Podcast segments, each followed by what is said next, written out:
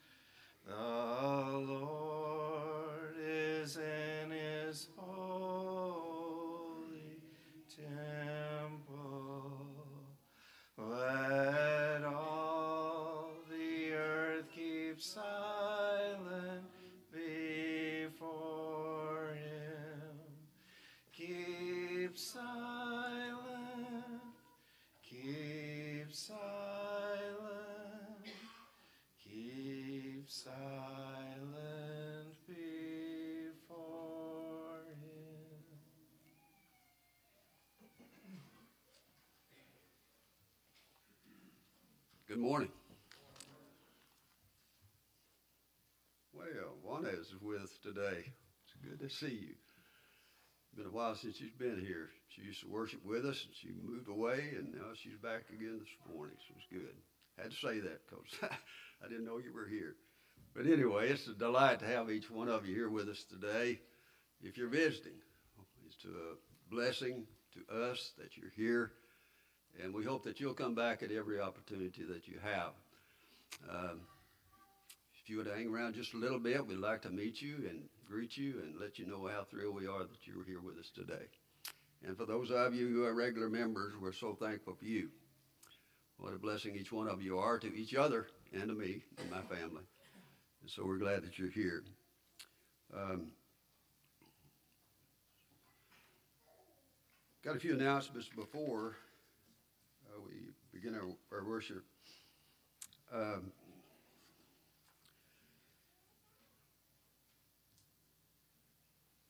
got your bulletin. The bulletin's full full this week. Uh, remember our potluck this morning after services. Uh, we'd like to have each one of you stay if you didn't have any, bring any food or anything. Usually have plenty to go around, and so if you'll just uh, stay and uh, join us for the fellowship and the food, we'd be delighted to have you to do that. Also, uh, we've had a thousand Bibles this past year that were distributed uh, to people that, that wanted them. We put those out. Uh, Bonnie uh, Graham does a lot of that, puts those in different places on display for people to pick up. And so we've got a thousand of those this year, so that's a good deal. Um, the more people we get Bibles in, in their hands, the better off uh, they'll be and the better off the world will be. Uh, Mackenzie Clearman, uh, Clearman is working on a church calendar with all the events throughout the year. If you know of any uh, dates that need to be added to the calendar, please, Mackenzie, let her know. Also, she's going to have a, a calendar. If anyone wants to use the fellowship hall uh, for family or personal use or whatever, uh, if you would call her and let her know what dates you might want to be using that, then she'll mark that down and reserve that for you. We don't want two two families or two people you want to use it at the same time. So uh, check with Mackenzie on that if you uh, want to reserve the uh, fellowship hall for any reason. Uh, got a couple of baby showers coming up. You might look at that in the bulletin. Um, one uh, for Adam and Rebecca Maud, February the 18th, and also Amber Fike. Uh, she's having a baby shower for her daughter-in-law and uh, soon-to-be grand grandson.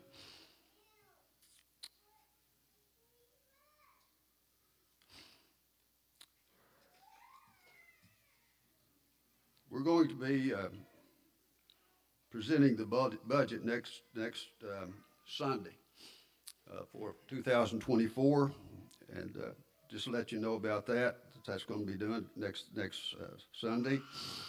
Uh, the men's group meeting is uh, January the 9th at 6 o'clock. The ladies' Bible study is going to begin again January the 12th. It'll be at 10 o'clock. And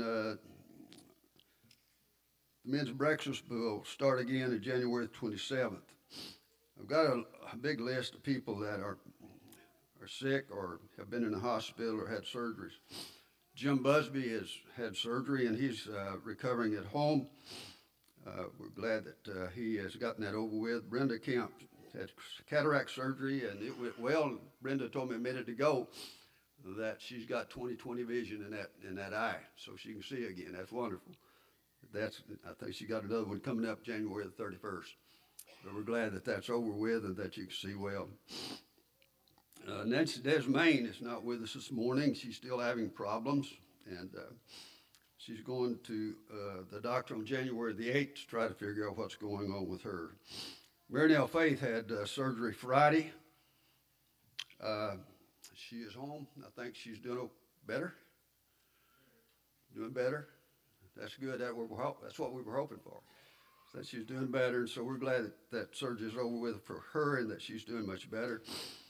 David Mays, uh, he's back in the hospital. Uh, we took him back to the VA emergency room last night.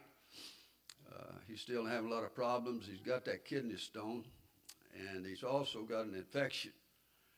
And uh, he called me yesterday at well, yesterday afternoon about five o'clock, and uh, wanted to know if I could take him to the hospital. Uh, he said he felt miserable, and uh, they finally admitted him last night about midnight.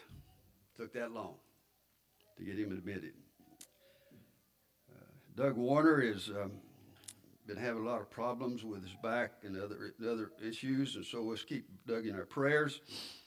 Uh, Joyce McWilliams, we need to keep on remembering her in our prayers that she fell and broke her right arm. She's in quite a bit of pain. Eugenia Hockett, uh, she's had severe back pain and not been able to be with us for two or three weeks. So let's keep Eugenia in our prayers. And Carolyn Hawkins is uh, once again has a brain tumor. And Janelle Selvage is uh, she has RSV. Mary Wolf uh, has COVID, has had it.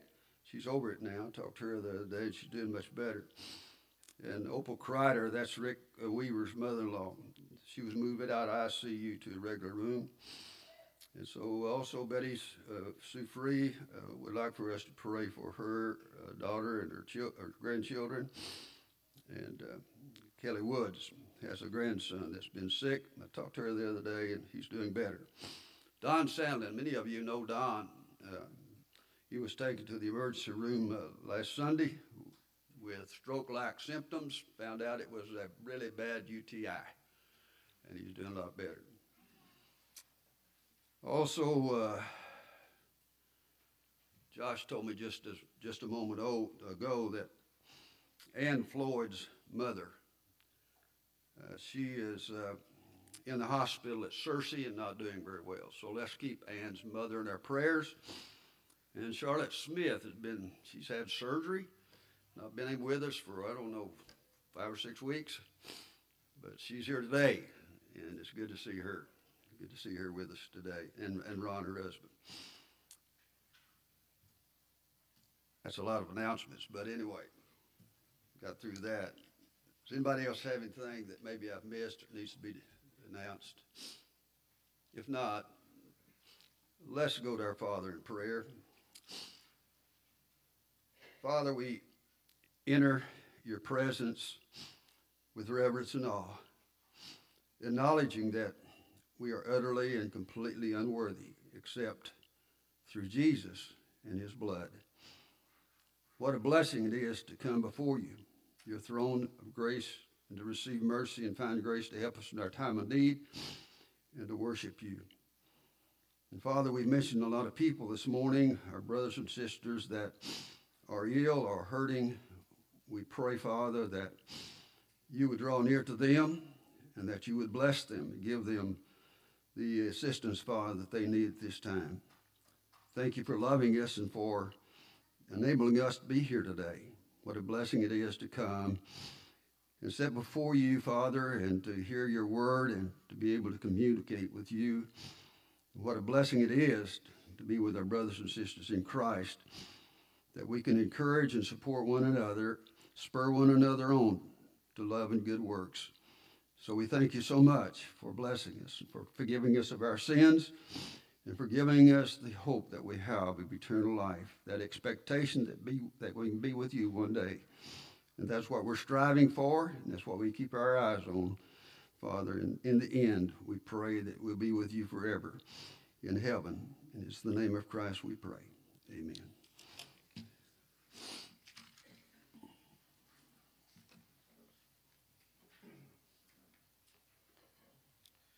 Number 406. So worship the King. 406. Oh, worship the King, all glorious above, and gratefully sing his wonderful love. Our shield and defender, the ancient of days, pavilioned in splendor and girded with praise. Thy bountiful care, what tongue can recite? It breathes in the air, it shines in the light. Streams from the hills, it descends to the plain, and sweetly distills in the dew and the rain. Frail children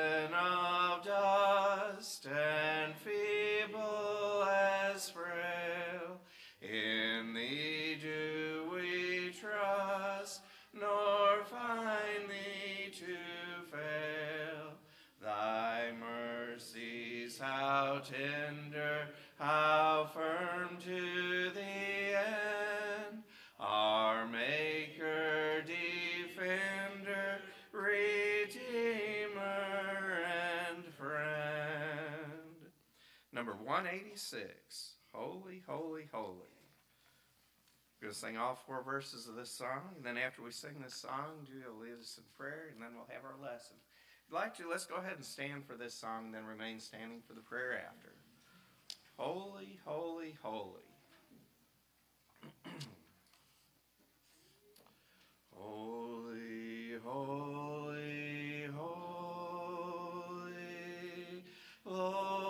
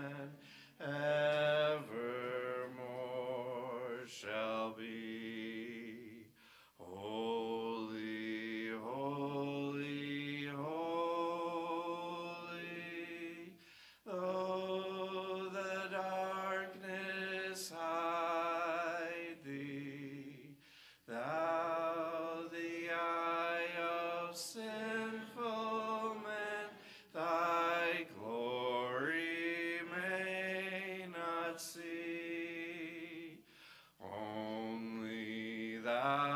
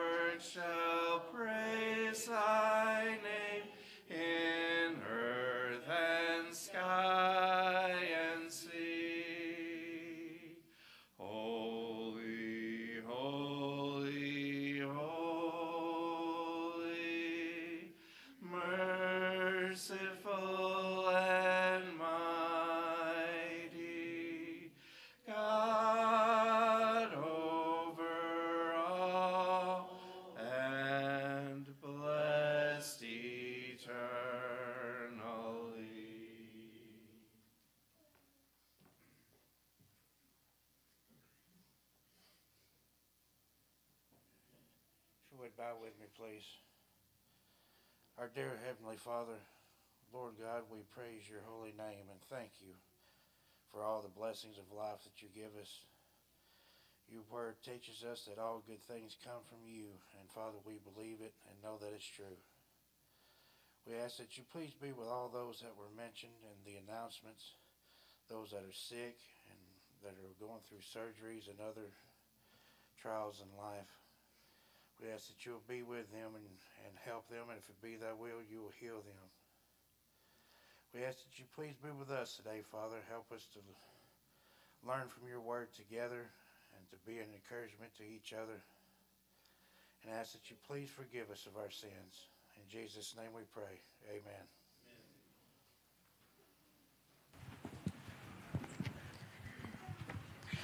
If you have your Bibles, we'll be in the book of Isaiah this morning.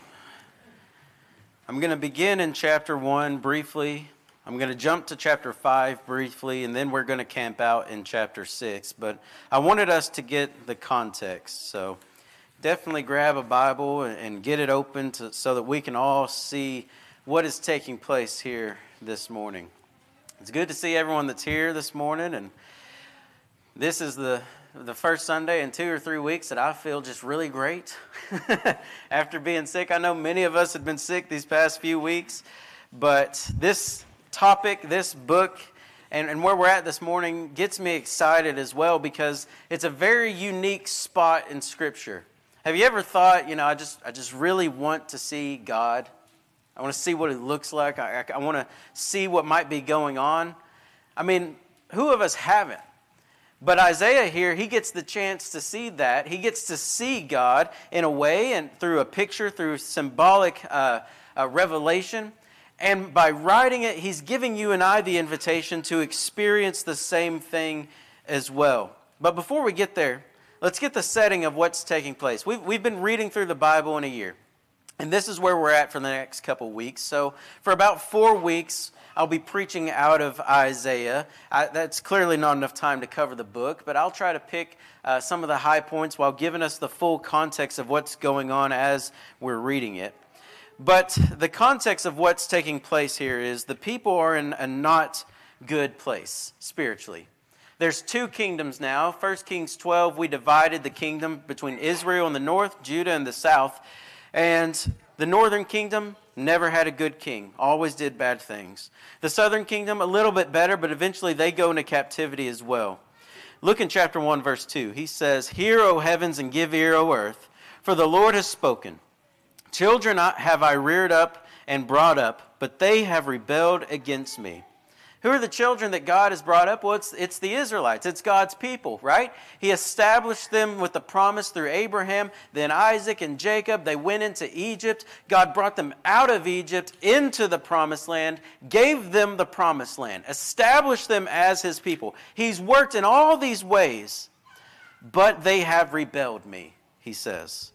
The ox knows its owner, the donkey its master's crib But Israel does not know, my people do not understand. They don't know me anymore. They know my name, maybe, but they don't really know me. When you're so deep in sin, you do not have the capacity to know God. You do not have the ability to grow in God. Where there is death, which is what sin is, there is no place for life. Look in chapter 5, first few verses. Chapter 5, God likens himself here, talks about how he is the best vineyard worker, working for his people his people being the vineyard, being the grapes. He says in verse 2, chapter 5, He dug it and cleared it of stones and planted it with choice vines. So he started off with good land. He started off with the good crops, right? He built a watchtower in the midst of it and hewed out a wine vat in it. And he looked for it to yield grapes, but it yielded wild grapes or sour grapes, bad grapes, however you'd like to put it. But verse 4 says, What more was there for me to do in my vineyard? He's saying, What more good could I have done for my people? It wasn't my fault. It wasn't because of me that they have turned away. It wasn't because of anything that I've done. In fact, it's in spite of everything that I've done for my people. They have rebelled and turned away against me. They've turned sour by their own selves. And they've got six problems that God lists out in chapter 5. In chapter 5, you'll go on to read here later. But in verse 8 through 10, they're materialistic. And, and listen to these problems and see if this sounds at all like us today. They're very materialistic. In verse 11 through 17, they're partying, they're drinking, they're eat, drink, and be merry lifestyles. In verse 18 through 19, they are so sinful that they're pulling sin by a cart, that it says, and they're taunting God. They're testing God because of this. Verse 20, they've got upside down values. Verse 21, they're conceited. They have excessive pride. But read with me verse 22 through 23, because they've got corrupt and drunk judges. When you can buy off and bribe judges, you literally get the best justice that money can buy, can't you? And that's what's taking place here.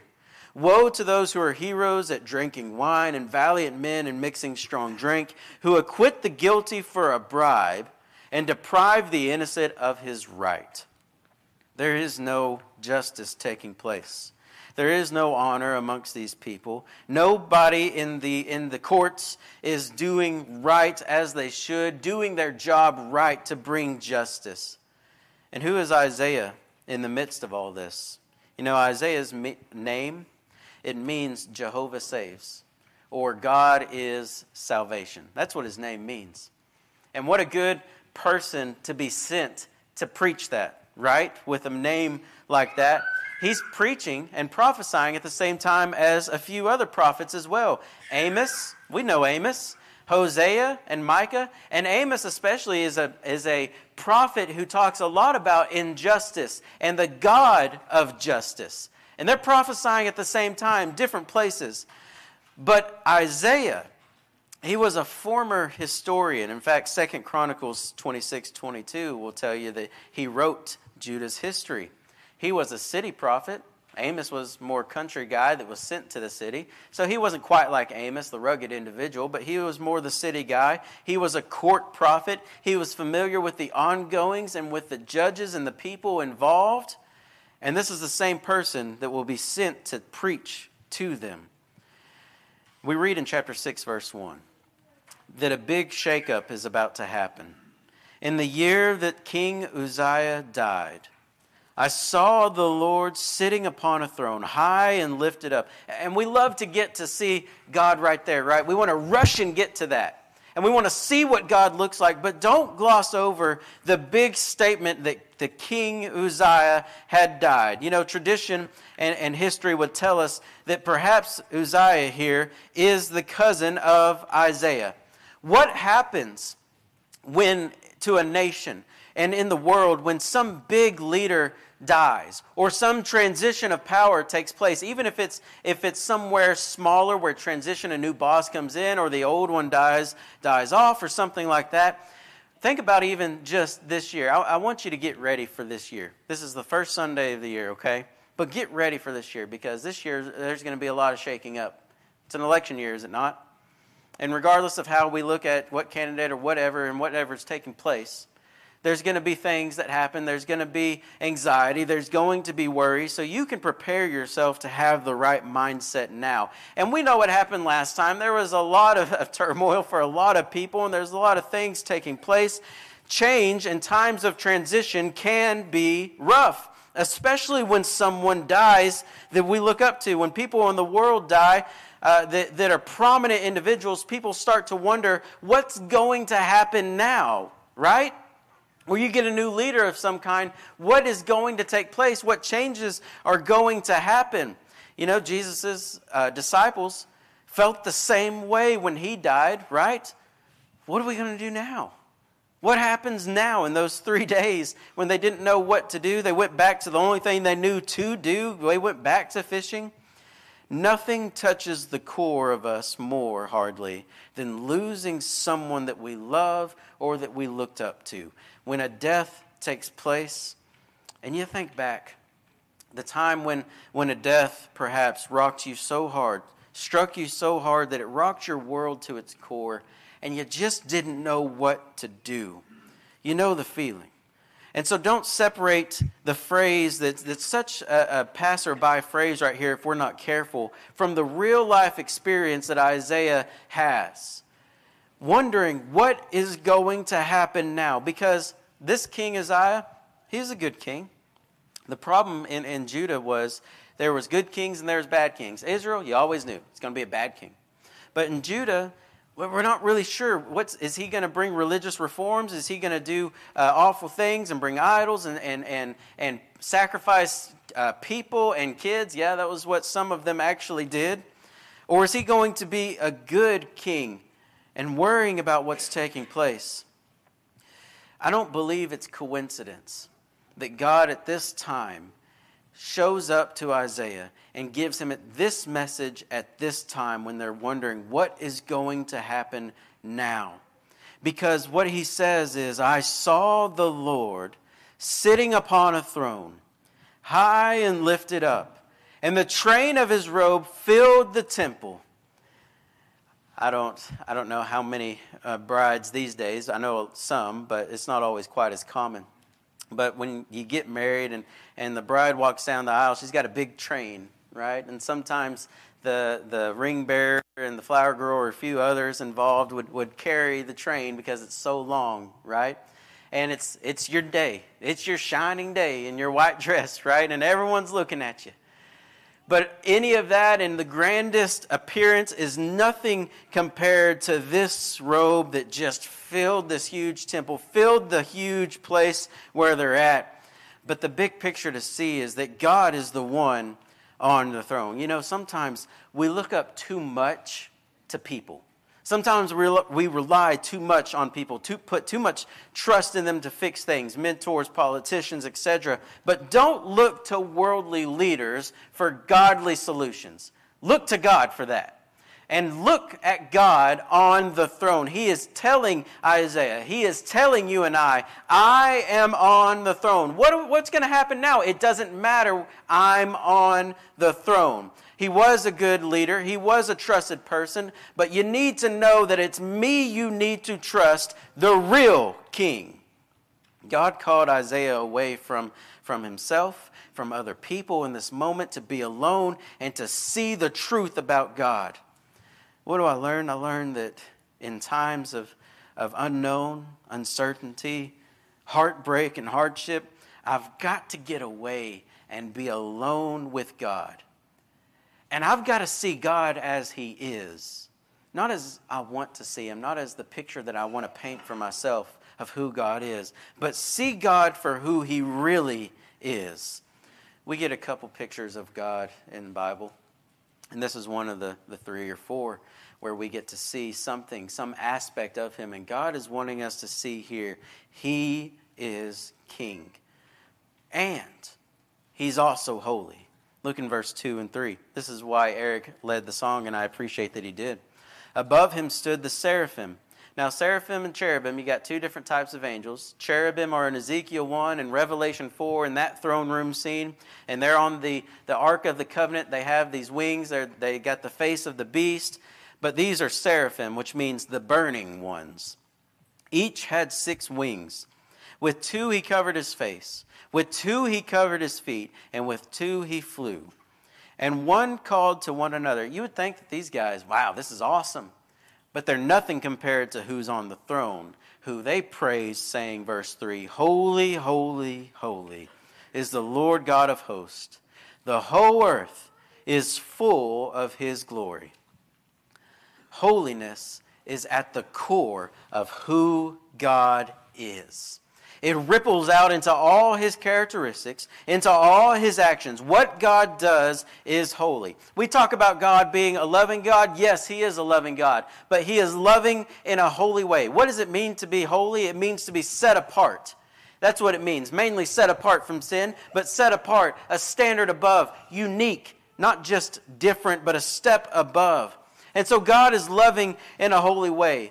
God is also just in a holy way. God is merciful, but he gives mercy in a holy way. God is wrathful, but he is wrathful in a holy way.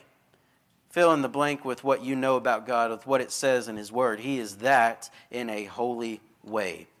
And I've got to learn to see God right. I've got to see God for who He is so that I can praise Him right. That's what we're doing here this morning, right? We come together, we pray, we sing songs because we're praising Him, we're praising His name. To praise God right, I've got to adore God for who He is and be thankful for what He's done, what He's going to do, what He's yet done. God wants you to see Him right so that you want Him. Why do we do what we do? Why, why do we gather together like this? Why do we live a different life than a lot of the world? Well, I, don't want to go to hell, so that's why I go to church. I don't want to go to hell, so I read my Bible. I, didn't want to go to hell, so I got baptized so I could become a Christian. And it's true, but if that's your core motivation, your core motivation is misplaced because God wants you to seek Him because you want Him, because you want to seek Him. Some of us, when it comes to praising God, we have to realign ourselves to make sure we're in the right mindset to praise God. It's, it's funny. At one time, I used to be scared to sing out loud because, and y'all might feel the same way, somebody here, because what if somebody hears my voice? And at the end of the day, well, what if somebody hears my voice? Because the first motivation, all I'm supposed to care about is God hearing it, is God and what He thinks about what I'm doing for him. Yeah, there is secondary motivations for encouraging one another, but first and foremost, I've got to get my priorities right to praise God for the sake of pleasing God. He goes on in verse 4, 4 and 5. He says, And the foundations of the threshold shook at the voice of him who called, and the house was filled with smoke. I'm reminded of where we studied a couple weeks ago in 1 Kings chapter 8 when it was opening day of the temple, Solomon's temple that was built. And opening day there, verse 10 and 11, he says, When the priest came out of the holy place, that's inside the temple, a cloud filled the house of the Lord so that the priest could not stand to minister because of the cloud, for the glory of the Lord was filled in the house of the Lord. And what's being said here in chapter 6 of Isaiah, verse 4? The house was filled with smoke. I can't help but think of that instance when this is God's glory that's there. And when it was God's glory in the temple, it said that the priests could not stand to minister, meaning they couldn't do it. They had to get out of the way. God's glory was too great, it was too awesome, it was overshadowing them, yes, but they just could not do anything in comparison. They could not stand to be that close to it because He is so awesome. And the house is filled with smoke. And I said, what, what, what would we think we would be saying at this time? We'd think we'd be saying, Amen. This is awesome, God. I'm so glad I finally I get to see you in all your splendor and all your greatness. But he said, Woe is me. So instead of saying amen, he said, Oh me. Woe is me, for I am lost. For I am a man of unclean lips, and I dwell in the midst of a people of unclean lips. For my eyes have seen the King, the Lord of hosts. Isaiah will teach us in his book the realities of sin. He's, he's already, for the first five chapters, think about how this, this is formatted. Isaiah does not go chronologically. Now, that's weird to us because we like to read things in event order, right? But Isaiah, his book is structured by thoughts, not time sequence. And so, up to this point, he's been preaching five chapters talking the message that God gave him about sin and things taking place. And you might get the idea of them opposing him and saying, Well, who are you to tell us this?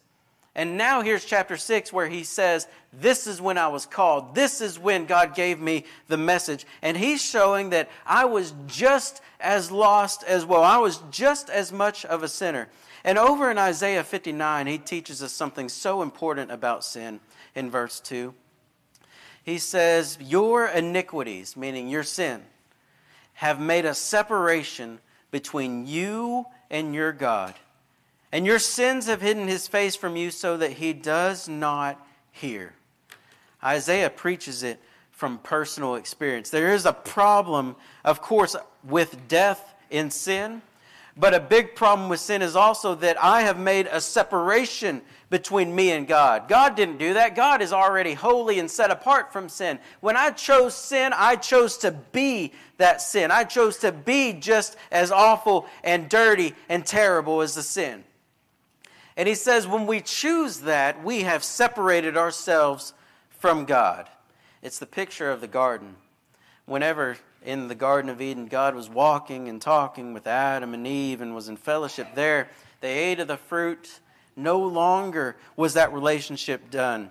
But God has ever since then been working to bring and restore that relationship back with Him through Jesus. But I, by sinning, have separated myself from the holiness of God.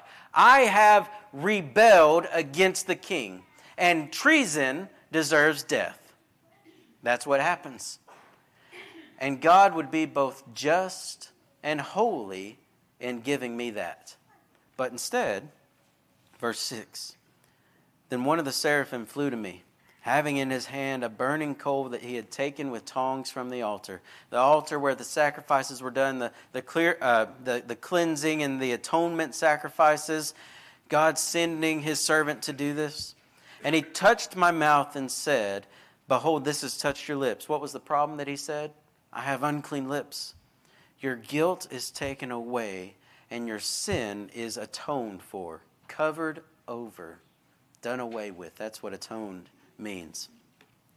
In a moment when he sees God for who he really is, he really and seriously understood how dirty of a sinner that he is.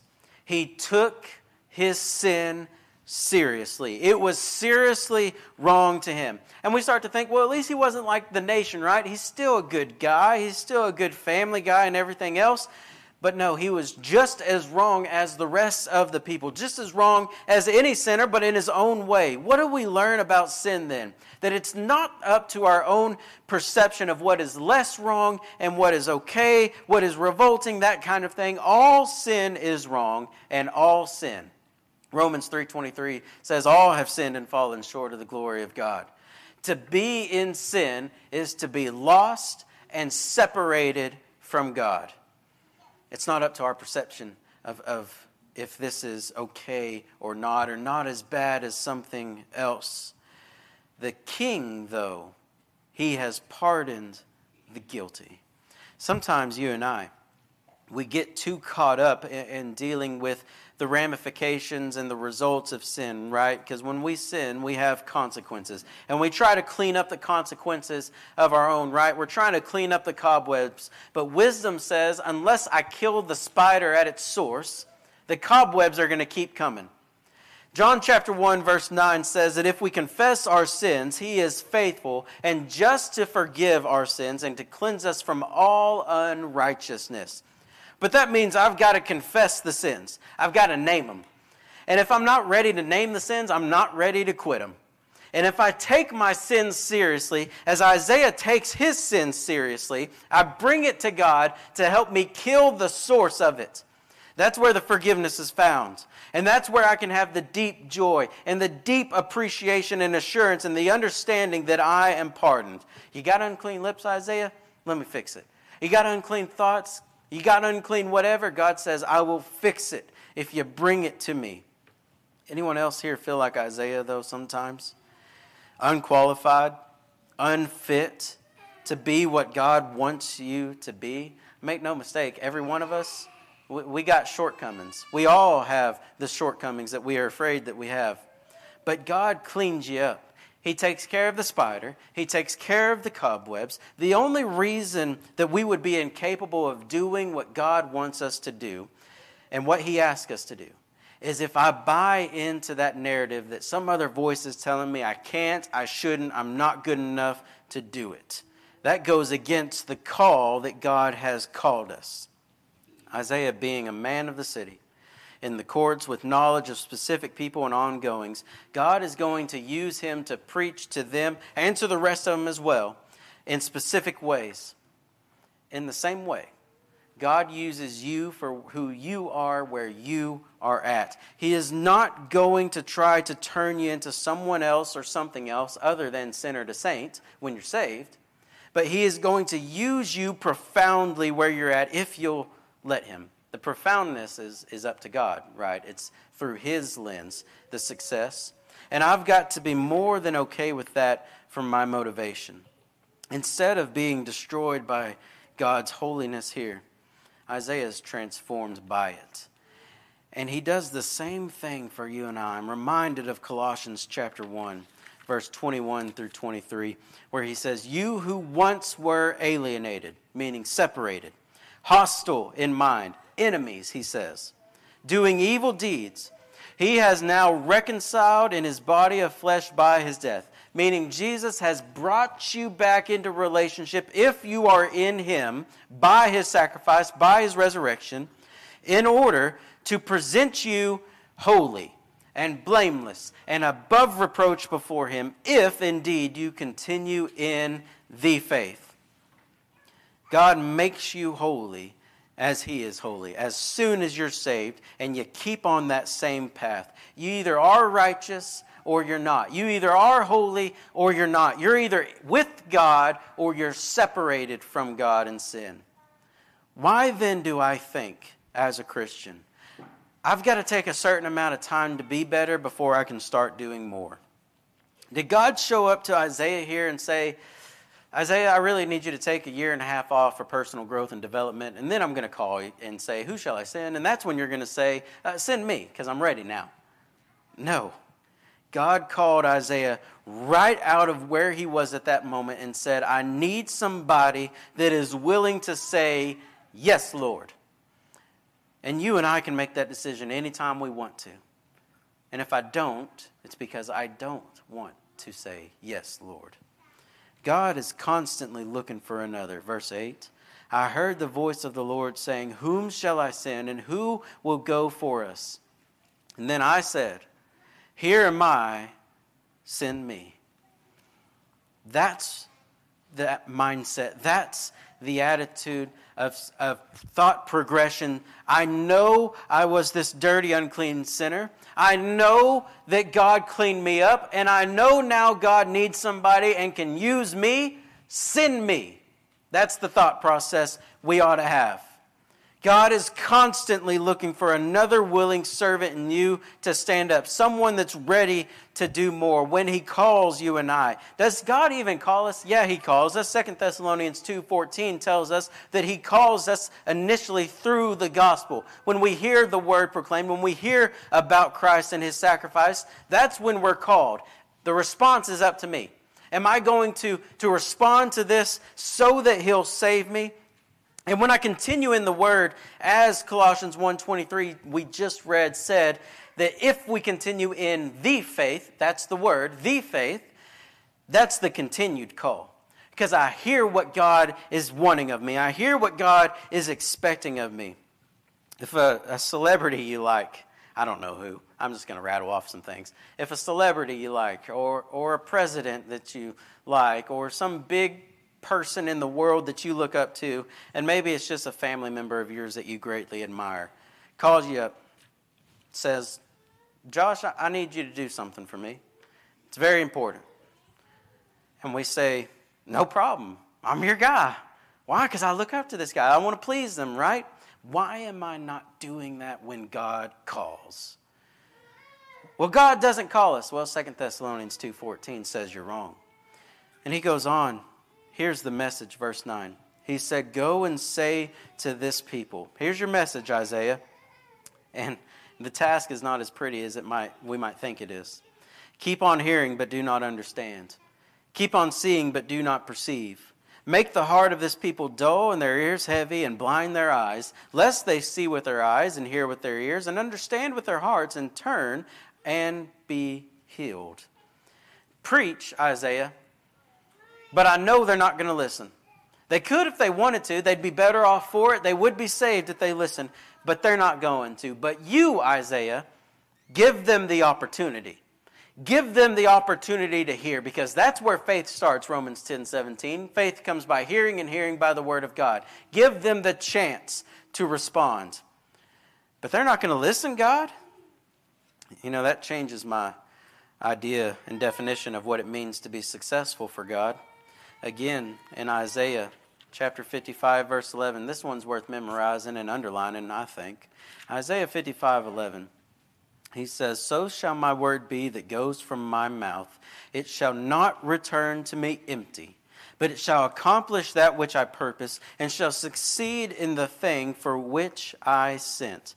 My word being taught is a success. My word and my will is going to be successful for the purpose that I declare to be success, for the purpose that I want to accomplish, God says. I might be sent then to do God's will. I might be living for God and do step into a situation where I'll be the one that grows more than anybody else. And his message, time and time again, or, or, for, for them here see and do not understand, keep on seeing, do not perceive. You've seen what God has done time and time again. Will you not trust him still? Will you not get back in relationship with him? That's the message to them. That's the message to us. Will you still not trust God after all that you've seen him do? After he is the best vineyard worker, after he gives the best gifts, after he does all the hard work. Verse 11 and 12. And he said, How long, O Lord? well, God, how long you want me to do this? It seems like a hard task. How long you want me to go? He said, Until the cities lie in waste without inhabitant, and houses without people, and the land in desolate waste. You see, what's happening up to this point, judgment's coming for Israel and Judah. God's raising up the Assyrians and the Babylonians to take them into captivity. They're going to stay in captivity for 70 years, then they're going to be sent home. And the Lord removes people far away, and the forsaken places are many in the midst of the land. Preach until there's no one left to preach to. Until the captors come, he says. Verse 13, this is where we'll land. And though a tenth remain in it, it will be burned again. There's going to be three times that the enemy comes and takes the people into captivity. First time, they're going to take the more prominent, the more wealthy, the more educated. The second time, they're going to take the next best. The third time, they're going to take the next best. Though a tenth remain in it, it will be burned again, he says, like a terebinth or an oak. But watch this. When God sends a prophet, he tells them basically almost always, repent, here's your problem, but he also gives them hope. Here's the hope whose stump remains when it's felled. The holy seed is its stump. We're talking about a remnant. And the last verse we'll look at is Isaiah 11:1. Isaiah 11:1. There shall come forth a shoot from the stump of Jesse. What does this mean? Well, Jesse, the father of David, Jesus who came from the Davidic line, talking about Jesus here and a branch from his roots shall bear fruit. The seed promise will remain intact. From a remnant, God will bring a Savior. Isaiah might be thinking at the beginning of this, Who am I to do this? I'm just one person. But it's not about what just one person can do or a small few, a remnant. It's about what God can do through them and with them. God uses the one and the few many times in Scripture to bring about the greatest changes, time and time again. What do I learn from Isaiah here so far? I learned that I need to see God as He is, I need to hear God calling. And whether or not you are a Christian, and maybe you've been a Christian for a while, the response is the same. The question is the same. I hope that you would be able to say, I need to answer the call. And maybe that's you this morning. Maybe you're not a Christian, but you're ready to answer the call to become a Christian. Maybe you have been a Christian, but you felt like there's sin in your life and you felt like you can't do anything about it. You've got to kill it at its source. You've got to confess the sins to God and continue to let God use you to answer the call daily. If you need to respond in any way this morning, let us know as we stand together and sing.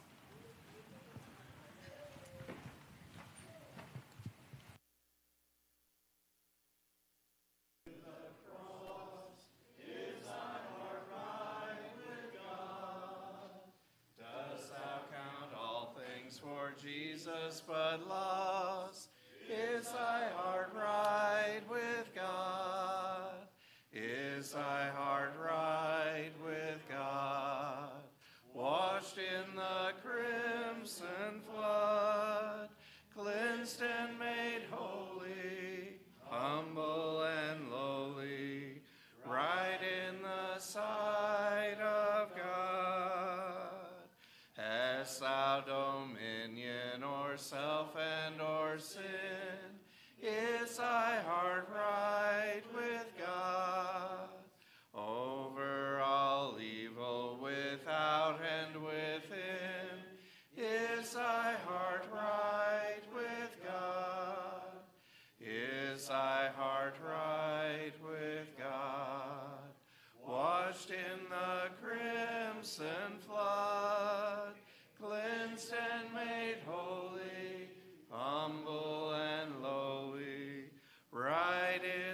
sight of God. Are all thy powers under Jesus' control?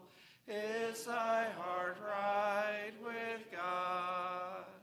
Does each moment abide in thy soul? Is thy heart right with God? Is thy heart right with God? Washed in the crimson flood, cleansed and made holy, humble and lowly, right in the sight of God. May be seated. to help prepare our minds for Lord's Supper this morning, we'll sing number 405, O Thou Fount of Every Blessing. We'll sing all three verses. 405. O thou fount of every blessing, tune my heart to sing thy grace. Streams of mercy never ceasing, call for songs of loudest praise. Teach me ever to adore. May I still thy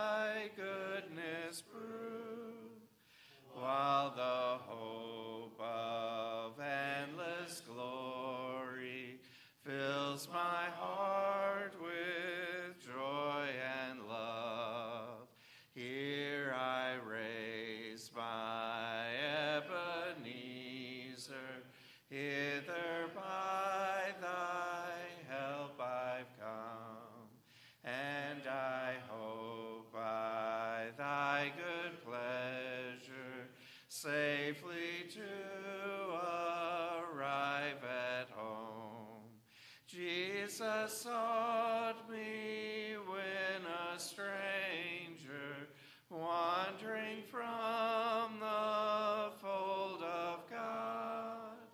He to rescue me from danger interposed his precious blood.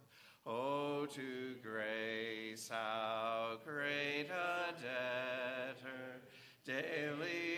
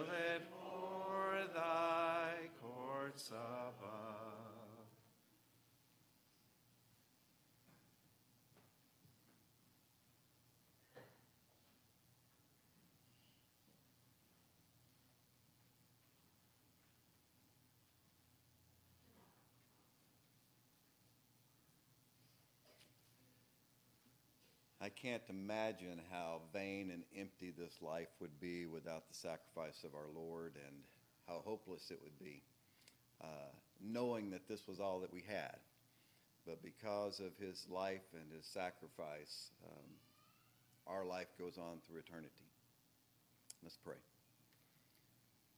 Father, we thank you so much for your plan of our redemption and for your son's willingness to sacrifice himself so that we might spend eternity with you. Pray that you will uh, open our hearts to your love, open our hearts to those around us, and help us to live each day uh, worthy of that sacrifice. It's in your son's name we pray. Amen.